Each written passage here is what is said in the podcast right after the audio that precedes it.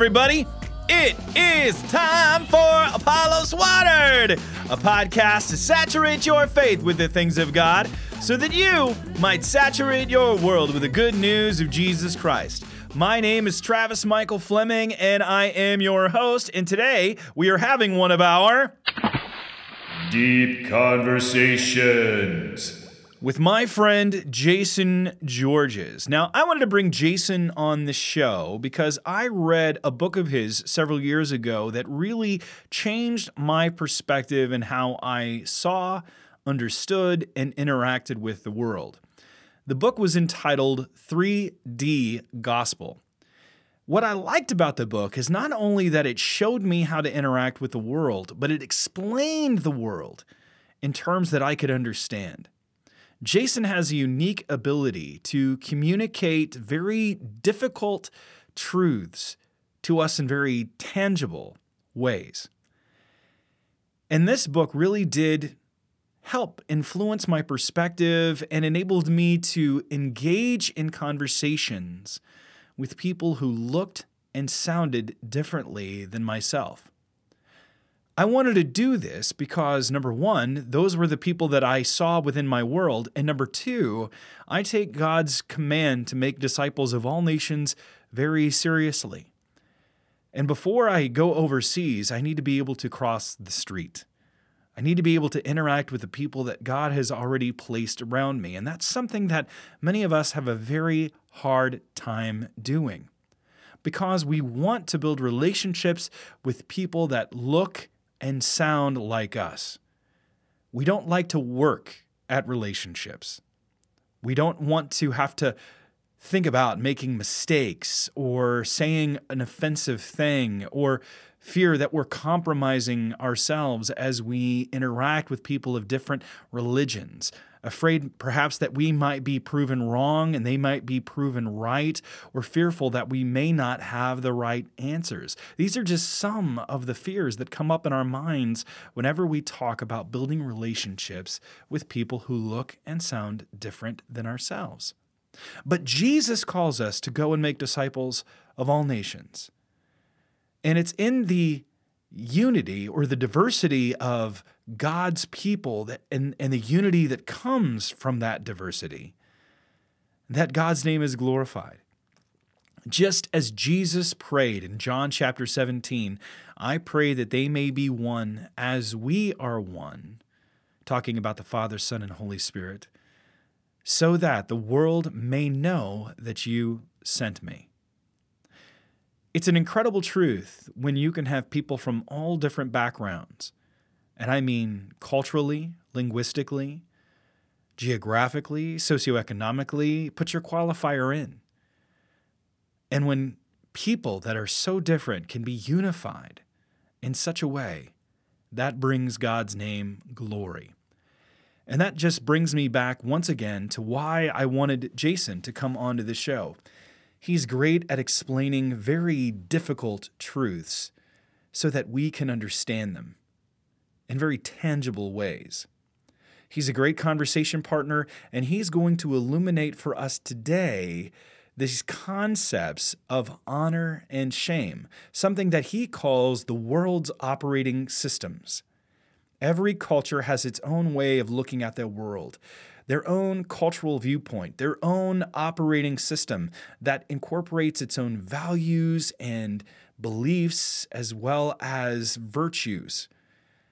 And without even knowing it, that's how they see the world and how they evaluate other worlds, as well as even the gospel message. So, my encouragement for you is that you might be grown, that you might be challenged, that you might think differently, and that you might be equipped in a greater way so that you can take this information and not just hear people talk about it, but that you might begin talking about this and how how others see the world with your friends, with your family, with your coworkers and your classmates in the hope that you might be able to be a bridge. You might be able to win them to Jesus, or if not win them, plant the seed or at least start the conversation or play your part in that conversation that you might really water your world. So listen in to this conversation, this deep conversation with my friend Jayson Georges as we talk about these concepts of honor and shame and how they influence us in our world today. Happy listening.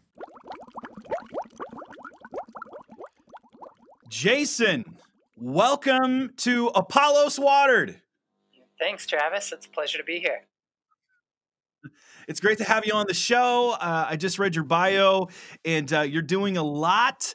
And uh, I know we can't disclose where you're at, except you're in the Middle East. You're you're you're operating in in many ways under the under the surface, and you are doing some pretty unique ministries. But before we get into that, I just want to start off with our fast five, and these are five things about you.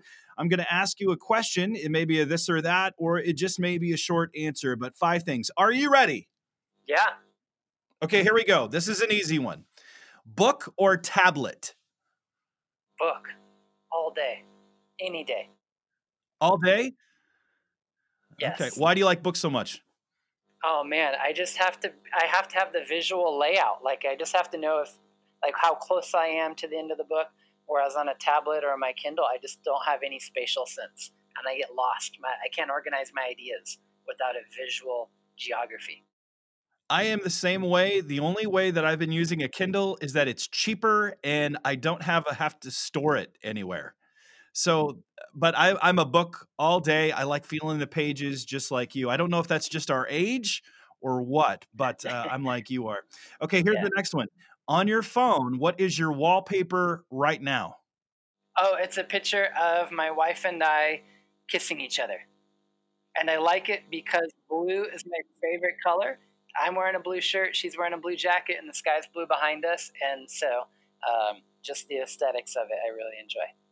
Oh, that's awesome. I love that. That's so good. Okay, here we go. Here's one a little bit of American culture thing DC or Marvel? Um, I hardly know what you're talking about because I don't watch any fictional movies. I only watch documentaries. Awesome. Okay, that's even better. All right. Fictional so you watch documentaries, okay? So let's let's go with that then. Documentary, where do you how about this? Where do you watch where do you get your documentaries? Or wait, how about this? Documentaries in the in American history or world history? How about that? Oh man, um, I- anything will go um, when it comes to documentary. Um, so I mean, I've been enjoying some archaeological documentaries on Netflix, um, and so we're listening to lectures like on the Teaching Company, the great courses, um, stuff like that. But um, yeah, pretty much if I watch any sort of movie or TV show, I literally fall asleep within five minutes. It like drugs me. Really? Yeah, it's weird. Wow. I feel, I feel bad for my family, but man, I, I'm like an old grandpa. I love that though. Okay, well th- let's see this. Okay, how about this? Now I I, I don't know you very well, but I'm going to throw this out just because I'm curious because I I did something like this with Randy the other day and he freaked me out with his answer. So I'm going to throw this out to you: rap music or classical music? Okay, here's another thing. Man, you're just hitting all my buttons. So I don't listen to any bu- music, um, like ever. I've never Okay. owned any music. Um, and so I really enjoy solitude and silence. Um, but if I had to pick, I would probably go classic between those two options. But did Randy, I'm guessing Randy said rap. He did. He freaked me out. He said he listened to Lecrae. Yeah. I'm like, Randy? That freaked me out. But I'm like you are. Uh, my, it drives my wife and my my kids crazy because every time I get in the car with them, I actually turn the radio off because I can't think. Yeah. And I, I like it quiet. Um, and if I do, I'll have like a movie soundtrack on in the background. But yeah, I, I'm a lot like you are. I don't have a lot of music and it drives my wife and my daughter bonkers. yes. But Yep. here we go. Here, here's here's here's number five. A weird habit your your wife or your kids say that you do or have. Some weird habit that you have. Um, well, they would probably say fall asleep during movies uh, all the time.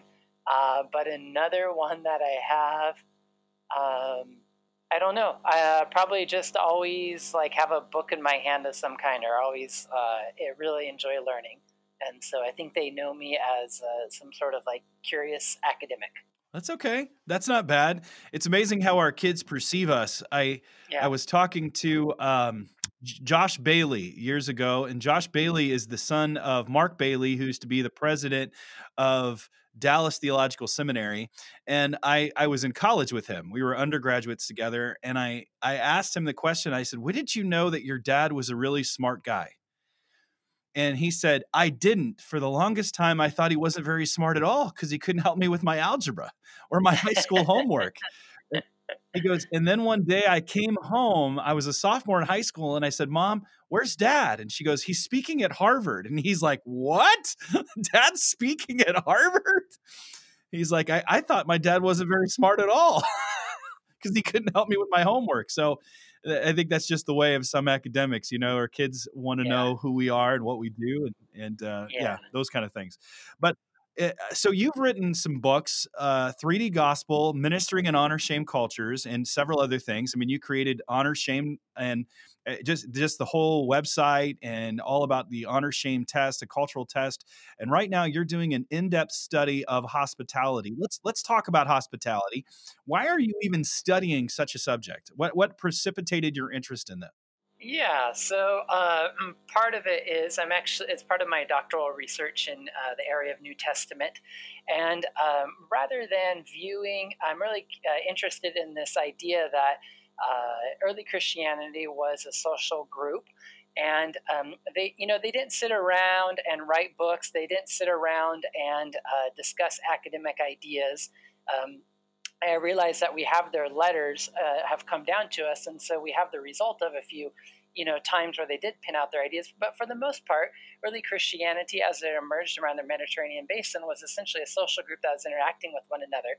And remember, back in that day, if you ever wanted to interact with one another, or share an idea, or communicate, or gossip about someone, you had to physically travel, right? Like no information and no news um, was able to get communicated to other people without physical mobility.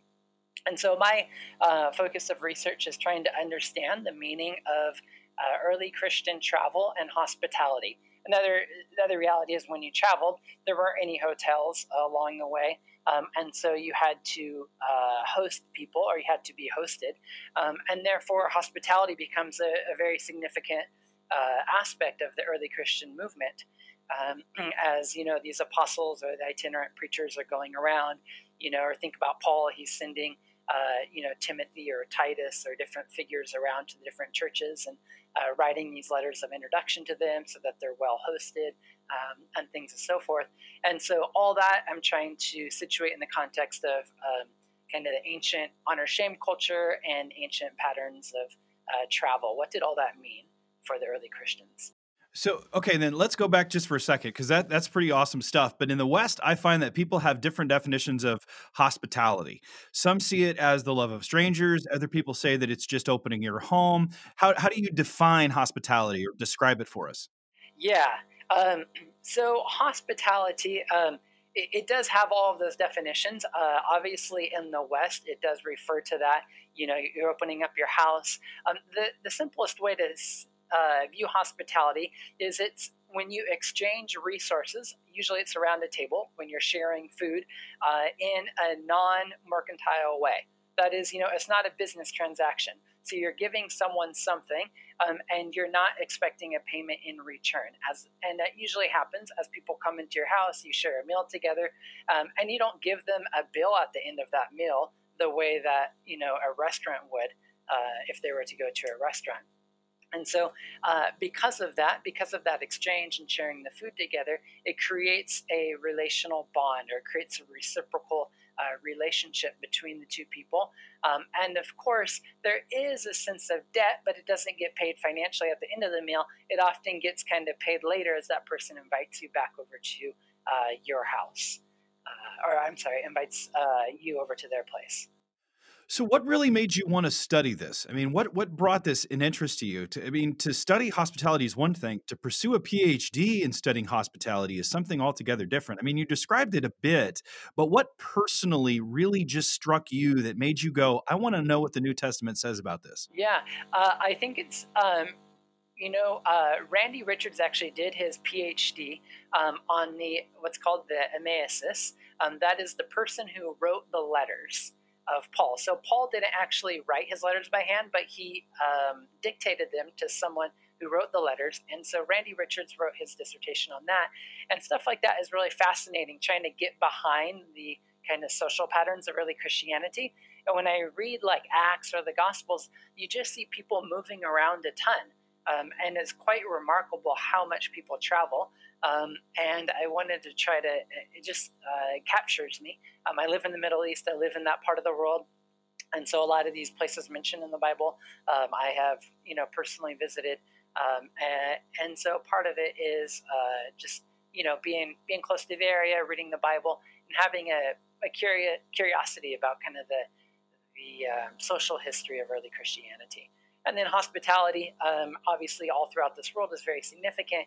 And I think it's probably one of the main ways um, that people express their honor shame values. It's kind of a main, uh, main expression of uh, these values of honor and shame. Okay, well let's now you brought that up and that's been your kind of your your area of expertise. I mean, you've you've created even just almost I mean, I know other authors have talked about it, but you've created really an entire umbrella for people to understand this context of honor shame. We hear about this in the West and I know those who are listening in India, Bangladesh, this is your world and but many still don't understand what honor shame is as we become more globalized in some places they they've kind of lost some of that they've shifted away from their host culture describe what honor shame is and really how we might need to understand that because as you've you've really brought out it's really what's going on in much of the New Testament. It's not so far away from us as we assume, yeah. but it's also still being practiced today. So, sure. so describe to us what really brought this out and what honor shame is and these honor shame values.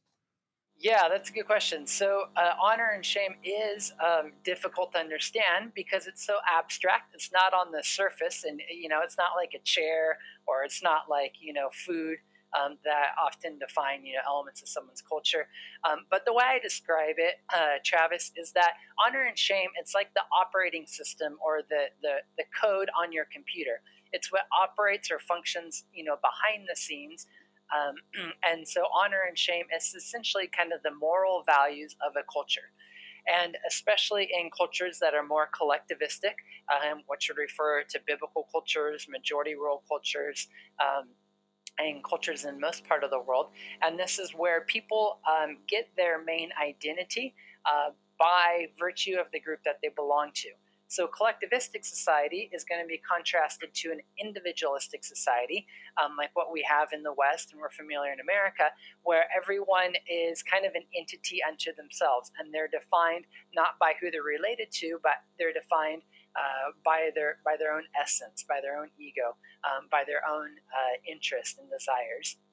And so, honor and shame uh, kind of becomes the moral glue that keeps people related uh, relating to one another. It keeps the group together.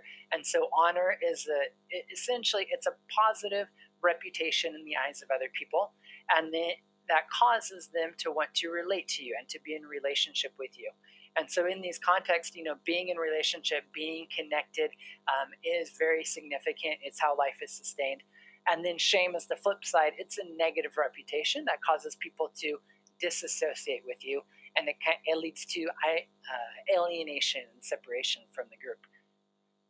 So that's kind of a short uh, definition of it and uh, which is awesome by the way because i'm seeing what you're doing and and though you're examining the, the scriptures and shame and you're seeing it also within the culture that you're in uh, we're seeing a revival of it in many ways or at least in the the popular verbiage or within pop culture, we hear about terms such as fat shaming, slut shaming, mom shaming, uh, all of these different adjectives or qualifiers for shaming. And you're seeing almost, a re- uh, I don't want to say revival of shame. Shame's always been there, uh-huh. but at least on the, the, the mind of those within our popular global culture. And, and what can we learn? I, I mean, really, how do we how do we take these concepts and apply them in our modern day Christian walk? I mean, how do we understand shame? How do we try to uh, apply this? Because not all shame is bad. We know that there's actually a biblical shame that's good. Yeah. And there's some negative shame, there's good shame. I mean, I'm sure you've got the qualifiers and the right definitions. But as we're looking at this, uh, uh, or, or let me just stop for a second. How about this? Why is this important for us in our modern globalized world to understand? Yeah. Well, uh, I think it's important to realize that honor and shame are not just majority world values. They're not African or Asian, um, but they're uh, they all they go all the way back to Adam and Eve. So remember, Travis, when Adam and Eve uh, fell and or you know they ate the fruit in the Garden of Eden, the first thing they did was they hid and covered. That's the hallmark of shame. And then the um, you know, and even before that, the text specifically says that they were naked yet unashamed.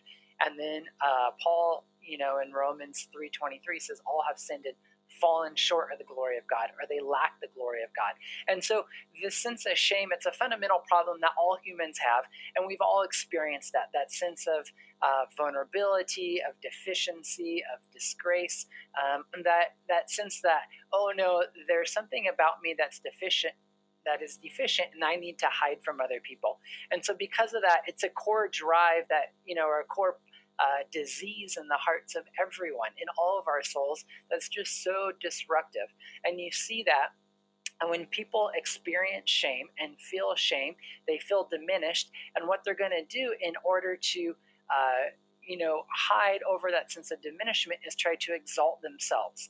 And they're going to start appealing to false uh, false identities to a false sense of honor, whether that be through violence, whether that be through nationalism.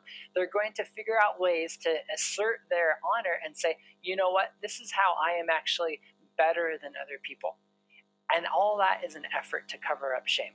I don't want to get you know too muddled into the world of uh, you know kind of the the uh, social issues and politics of America right now. Um, but you see a lot of those dynamics uh, going on as well, specifically at kind of a macro level. But just realize as well, Travis, you know, even as we engage with people one on one, whether it be a neighbor, whether it be, you know, someone in the church who is hurting, there, there's often a sense of shame that just plagues our hearts um, within Christians, within non Christians. And the good news of that is that Jesus actually addresses that. He takes not only the guilt of our sin, but he also takes the shame of our sin and he restores us to a place of honor uh, in his family. And so um, there's some, you know, the Bible offers incredible theological resources for addressing this issue of shame. And one of the best ways that we can actually communicate that, obviously verbally, theo- theologically, you know, talking about scripture where God has exalted us, He's raised us up, He has honored us, but then we can embody that tangibly through hospitality, by sitting with people, by eating with people.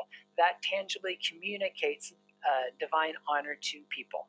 So when you're in, because you're in the Middle East and you've done this, I mean, can you describe really what that looks like in a just a, a normal relationship with someone. Uh, how does that play out? I mean, I get the theoretical of it. How does that really play out practically? Is there an example that you can think of to help us understand it a bit further? Um, yeah, I think it just means allowing for uh, disruptions. Um, and so, in the country I'm at, um, people will often drink tea or coffee together and uh, kind of wherever you go, whenever you see any acquaintance, kind of the standard after you say hello, the standard uh, kind of response is, "Hey, do you want to get some tea together?"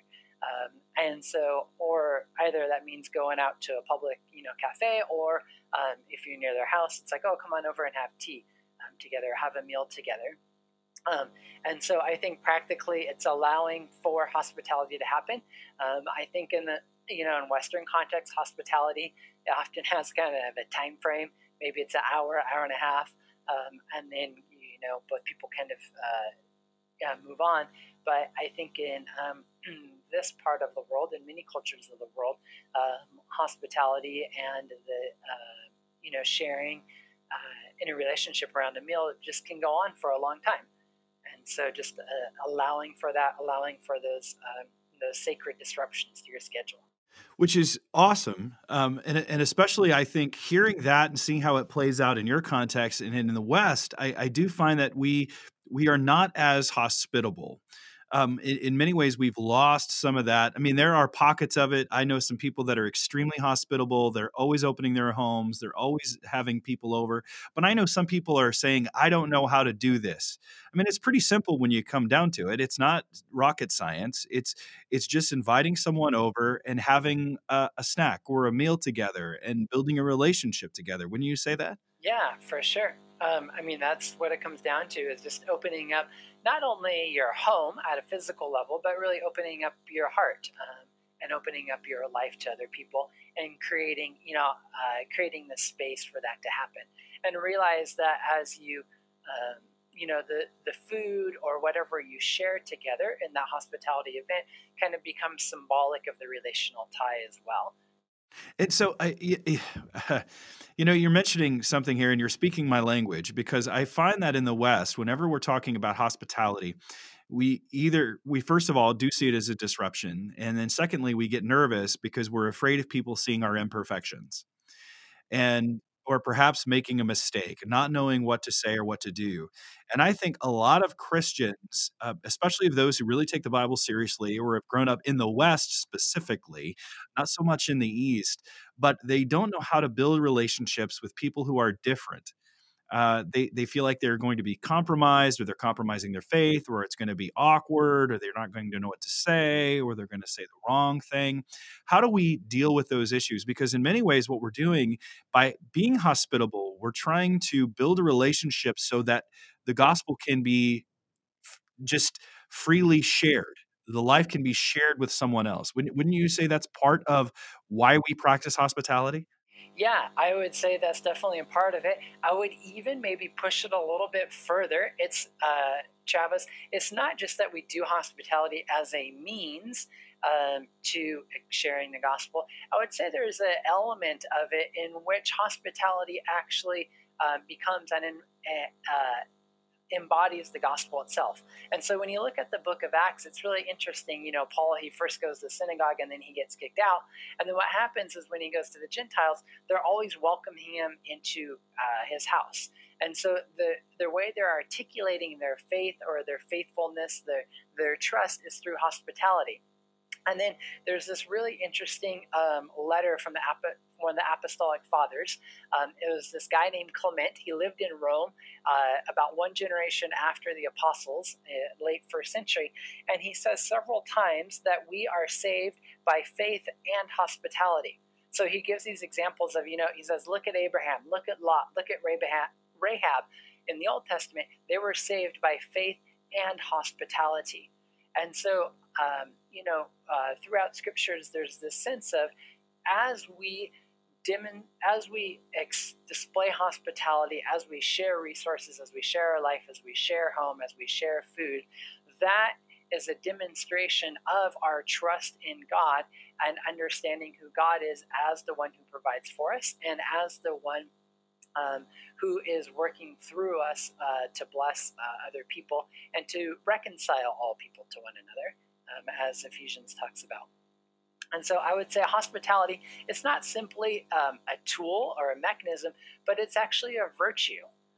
And I think that's something that we have, um, you know, perhaps lost sight of in the West.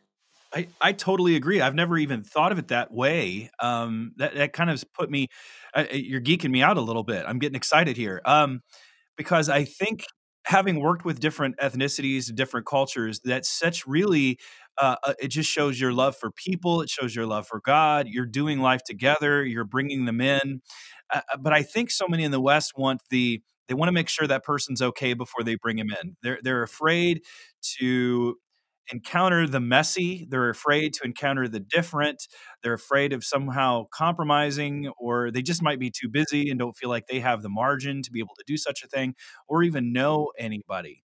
How do we really broaden our understanding in order to or or bring it down even further? Let's let's make it simple. What can some people just do to oh, I don't want to say overcome the fear, but to be more hospitable. What needs to change? Is it a mind shift?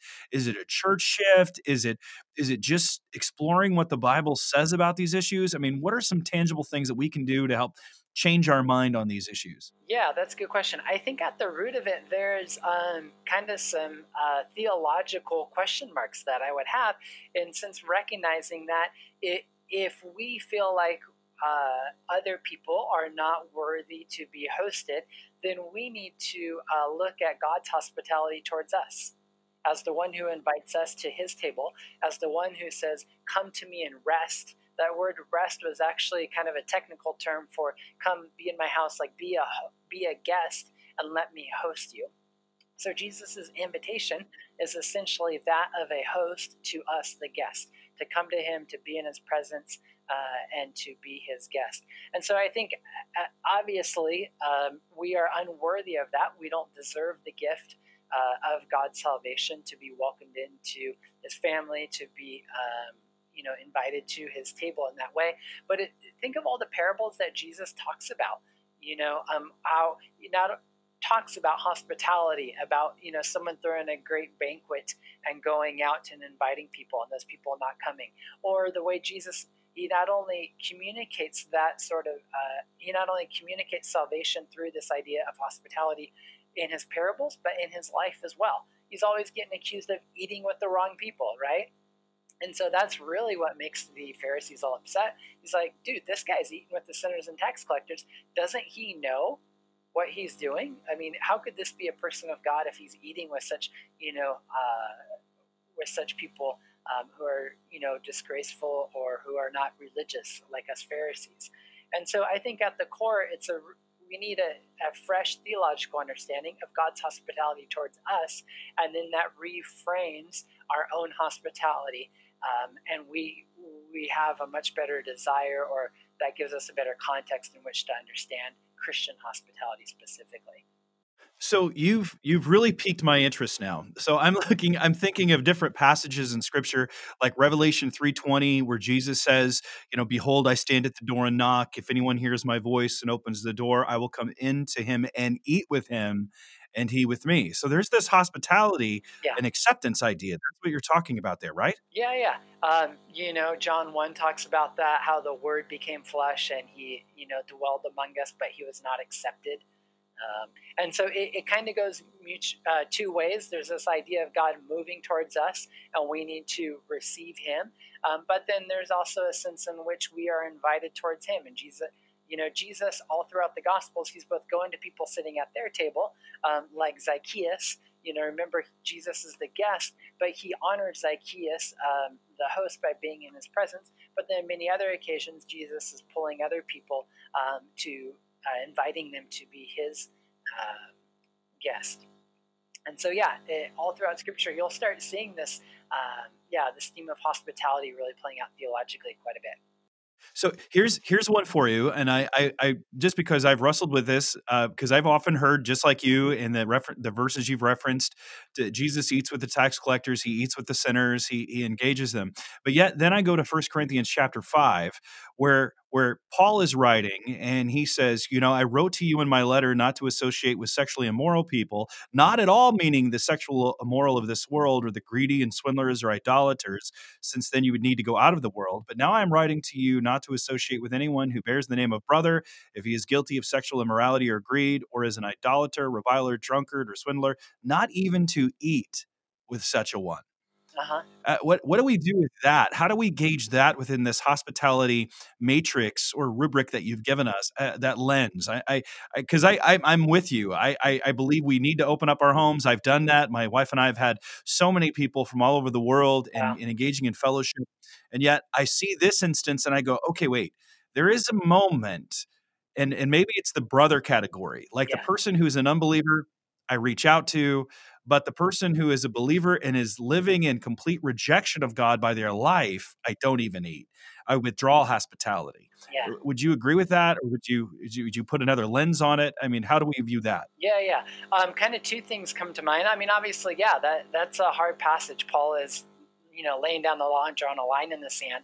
Um, one is just to observe, you know, what does Paul say to the uh, command ultimately to do in this passage? It's not you know, go and rebuke that person, kick them out of the church. Isn't it interesting that he says, don't eat with that person? As if eating is what defined the brotherly relationship with that person to begin with. right? So you see how symbolic eating was in the relationship before, and how that all of a sudden becomes the, the determinative meaning for, you know, when this relationship needs to end, this is the form it's going to take. You're not going to eat with that person. So again, just kind of highlighting the role of hospitality in um, in Christian relationships. And then the other one, I would say, yeah, when you stop eating with someone, what that means is um, it, it's a uh, it's going to sound harsh, but hear me out till the end on this. Essentially, you are shaming that person and you are disgracing that person. And Paul constantly does that throughout the letter uh, of First Corinthians and other places. I think it's chapter 6 and chapter 12. He says, I say this to your shame. And so Paul realizes that shame can actually be a good tool for moral development in people's lives right? It's not the kind of shame that buries people and says you're utterly worthless. It's the type of shame that's restorative and that is seeking to um, convict people of their sin and help them see, you know what? Your sin is actually causing you to be separated from God and you're in a state of shame before God. And so, my relationship with you, how I'm going to, um, you know, hold back hospitality from you temporarily is symbolic of the disgrace that you have you have brought to God's name and therefore you have before God. And I want you to be aware of that to turn from that and to have that shame you know the the shame of your sin covered so you can be back in relationship with God. And then we can embody that and practice that through mutual hospitality and eating together again and so I, I understand this in light of Paul saying elsewhere, I think it's uh, one, or sorry, 1 Corinthians 6.13, 6.12, um, he says, you know, I say this to your shame. Paul wants the Corinthians to be ashamed, but again, not to be buried under this mount of condemnation, um, but he wants them to be exposed. Maybe that's the better word, um, to be exposed so that they are restored again and brought back to that place of honor within the community. What do you think about that, Travis? No, I, I, think that's I think that's an awesome insight. You know, I, I know there's a book that uh, came out recently, or maybe it's a little bit a little while ago, called "Defending Shame," by Te-Li Lau, who's a professor at Trinity. And because I think in our culture today, we want to, we, it's funny, we try to use shame, especially from a, not from a Christian perspective per se, but from a cultural perspective to get people to get in line with what our cultural values are. And yet we hear people say, like, we need to be done with shame while we are using shame to get people to agree with us. So I find I find that quite funny, but I do think that what you're saying is right because I do think that we can't jettison shame completely or would be jettisoning the Bible. There there is a, a restorative aspect. There is this idea of bringing shame into a person's life to show them that they are outside of what God has willed, especially for those who are brothers and sisters who are living outside of God's commands.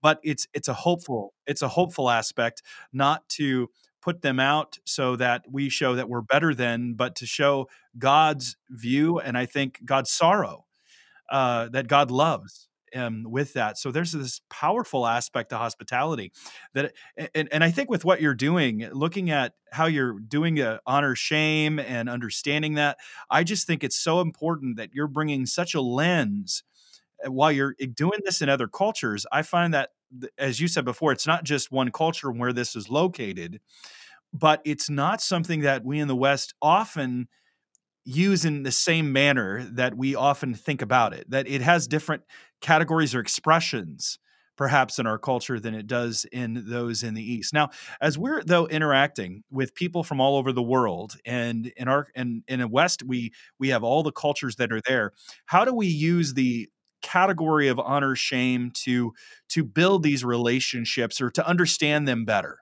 because as you said it's the world's operating system and that makes me stop and go okay well what's my operating system what is it traditionally for those in the west and i know that it's a spectrum because we all come from cultural backgrounds we all have our different ethnic makeups and yeah. histories we are a land of immigrants and there's not one necessary uh, complete cultural operating system that we all have, but there are characteristics, those who have been in the West for any period of time, who have worked or gone through the educational system, have. What are some of those? What's the operating system, I suppose, that is the general operating system that we see active in the West today, and how does it differ from honor and shame?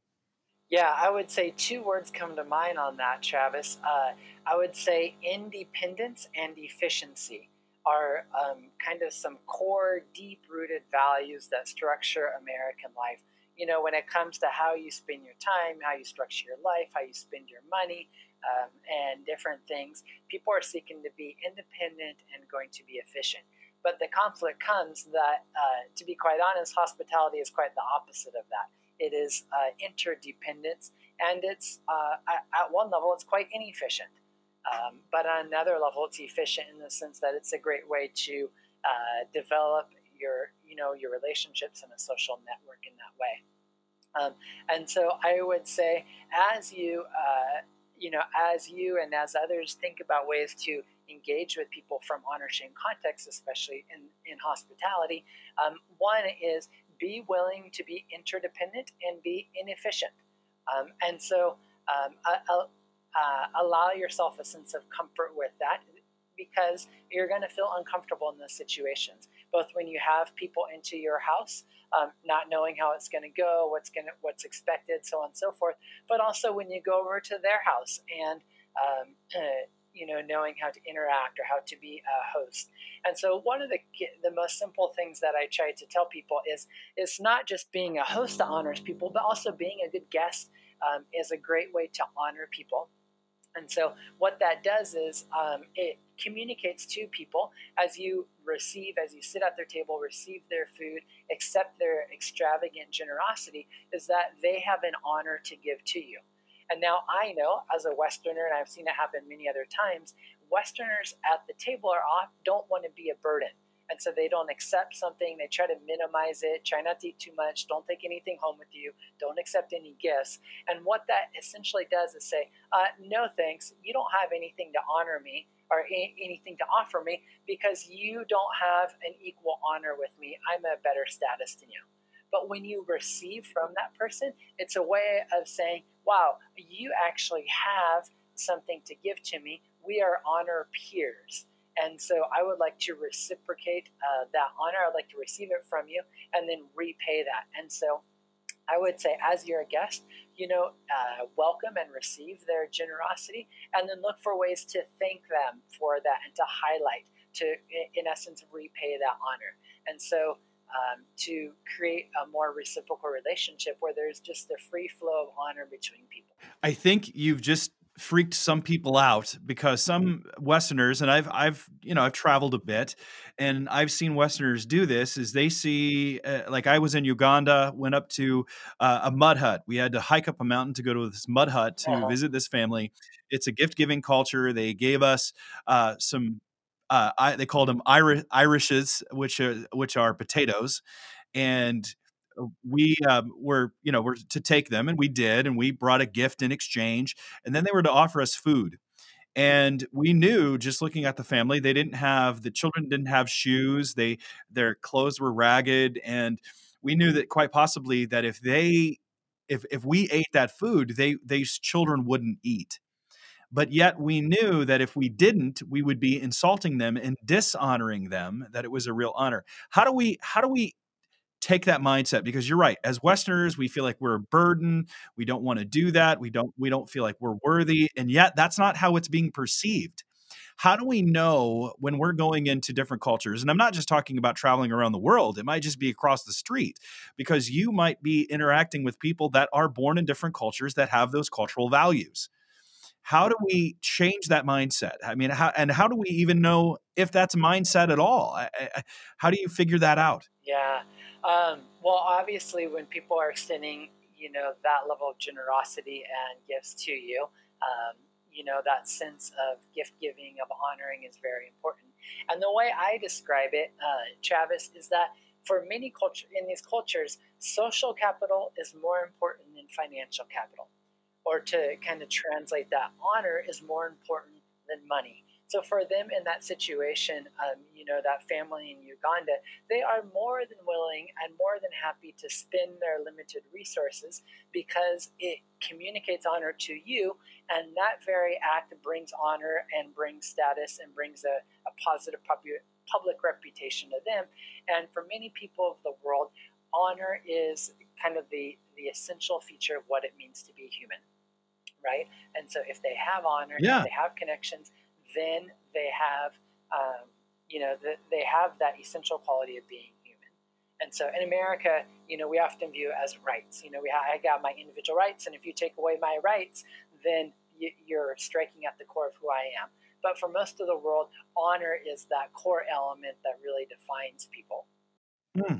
No, okay, then knowing that, give us a definition, just a quick definition of what honor is then. Honor is a positive public reputation um, that allows people to have relationships. That's a good short definition. You've done this before. Um, because I, I know this is your been your heartbeat. I mean, you've even created tests to for people to help determine what their world that they minister in, correct? Like like Yeah. it's not just honor or shame. Other cultures have different uh, as you mentioned your operating system. What are some of the other operating systems that different cultures have besides honor shame? Yeah, the the way people often frame it is there's three cultural operating systems. There's the shame-based culture, guilt-based culture, which is mostly West, and then fear-based culture, which is often the global South or more animistic cultures. So guilt, shame, and fear cultures. And so I developed something called uh, the culture test, and people can go to the website theculturetest.com and you answer 25 questions about uh, your culture or a given culture and then you get the results you know instantly. It's a free test for people to take. And it's just to introduce the concept to people that cultures operate differently. They're, every culture is going to answer those questions differently. You know when does a wedding start or what's the definition of family stuff like that. And to recognize that you know our answer how we operate isn't how everyone else operates.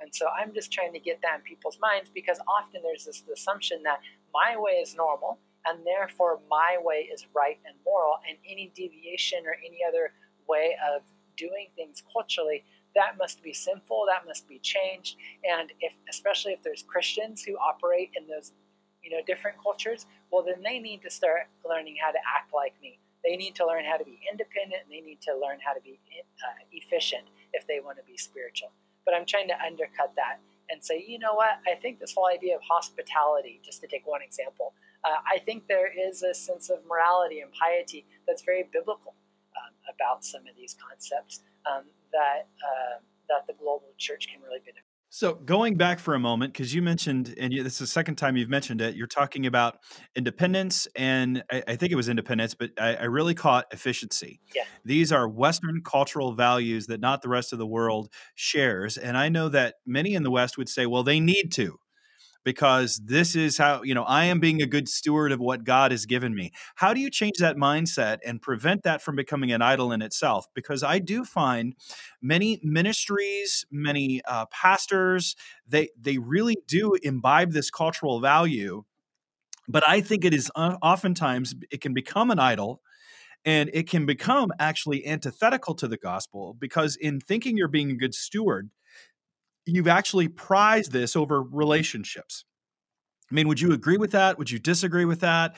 Um, and how do we then, if if you do agree with that, how do we go about helping tweak that mindset a little bit? Because it's not bad. Efficiency is a good thing. Stewardship's a good thing, but it can cross that that bridge where it actually becomes an idol, and we're so busy about doing, doing, doing that we're not about being and simply building relationships. Yeah, for sure. Yeah, I think that um, obviously we're called to be stewards of the resources that we have, but isn't it interesting how we often view resources as primarily financial resources? You know, our money, our stuff. Maybe it includes our time. Well, what about our relationships? Aren't those gifts from God that God has given us to steward um, as well? And so I think we're called to be generous, not, um, you know, throughout Scripture, far more than we are called to be, you know, frugal or efficient or, uh, you know, responsible in that sense. Um, so, I mean, I think uh, in this way, being generous uh, with resources is being responsible um, to the relationships that God has entrusted to us. And it, it- you know, it's interesting as you mentioned that, and I know we're going to wrap up here in a second. But you mentioned how we we view finances and time. I mean, we even use financial terms to discuss time. And invest time, spend time, not worth your time, um, because time becomes a valuable resource. The more things that could compete for it, so the more opportunity for competition, the more valuable time becomes. And it's really changing though our mindset to look at relationships as stewardship as well and not necessarily through a financial lens, but through, I mean, there is an idea of that, I guess, of investing and spending and being with someone to show love because you can give love through. Uh, a variety of means. And I remember my wife saying to me once we got into a, a, a discussion or disagreement years ago uh, about uh, something I was doing. And she said, I need you to show me love by your calendar. And that just meant I need that time from you. Uh-huh. And uh, I, I think I think we need to be able to start doing that if we're going to make a difference eh, with people in the mm-hmm. world and to show the reality of the gospel in the midst of our culture today that we are Christians. We do so by our love, and and our love is expressed often in the West or in any culture by our time and our willingness to sit down and have a conversation. Well, Jayson, I've really enjoyed this conversation. Um, Yeah, you've really yeah. geeked me out, and uh, I want to go more to learn more. But you referred to the culture test. What are other resources that you have online that people can check out? Uh, I know you've got that, and what are some of the other? You because that's not the only one. What are other resources that you have online? Yeah, the best is uh, my website, honorshame.com. So it's the American spelling, H O N O R, shame.com. And uh, that's just a free website that has all the resources. Uh, I blog there regularly. Um, so it has all past blogs, articles, recommendations, lots of videos. And so even if you're teaching on this topic of honor and shame to other people, um, there's different videos, uh, training videos especially, um, for people uh, to access and to use freely. So you can go there and then from there uh, branch out to the resources that you uh, would find most helpful. And how could they reach out to you? Is there a way, or is it just through the website? There's because you'll be checking that frequently. Is there a way to contact you in that regard? Yeah, for sure. Through the website, info at honorshame.com is the best way to get, get connected with. Well, awesome. Well, that's uh, that's all we have for today, everybody. I want to thank you, Jayson, for coming on the show. I've really enjoyed this conversation, and uh, I hope to have you back. Does that sound good? Yeah, that's great. Thanks, Travis. All right. Bye bye. And that was today's deep conversation. Jayson has so much information that he has accumulated over the years to help equip people so that they might saturate their worlds with the good news of Jesus Christ. Find out more at honorshame.com. Order his book, The 3D Gospel or Ministering in Honor Shame Cultures. It will be tremendously insightful and will help you so that you can engage with conversations or engage in conversations with your family, friends, coworkers, classmates, or neighbors. You'll be glad that you purchased his book. It's a quick read, but it's tremendously insightful. And today's episode was brought to you by Kathy Brothers of Keller Williams Innovate. If you're looking to buy or sell a home in the Chicagoland area, then Kathy is the person that you need to call. She comes with years of experience and loves people. She's trustworthy and cares about her clients. And I have said this so many times. I am one of them, and I can testify just how good she is at what she does. She's my agent. She met with us and learned what we were looking for and determined what was right for us. And she didn't only help us purchase a home, but has regularly checked in to see how we are doing. She's attentive to your needs and your style and comes alongside you to help you discover and find what is best for you. Give her a call or text today at 630 201 4664. That's 630 201 4664. That's Kathy Brothers of Keller Williams Innovate. Tell her Travis sent you. And again, I want to remind you of an opportunity that we have coming up February 19th through the 21st of 2021. That's when we are having our first ever Apollos Watered Weekend. And that is going to come up again February 19th through the 21st. And we're going to be discussing thriving in Babylon. We've had a lot of changes in our world over the past 50 years. And for many of us who live in the West, we've had a certain way we have gone about making disciples and going about our Christian life. But our culture has shifted. And therefore, we need to adopt new ministry methods and how we go about conversations, how we go about living our Christian life, and how we serve and glorify Christ in a way that is honoring to Him. And that's going to be a men's retreat. And again, that's taking place at Phantom Ranch Bible Camp in Mukwonago, Wisconsin. You can sign up on Phantom Ranch's website, phantomranch.org slash events. I want to thank you for listening in to our show today. If this episode has helped you saturate your world, then hit that subscribe button, leave us a review, interact with us on our social media pages, and share this episode with other people. Water your faith, water your world.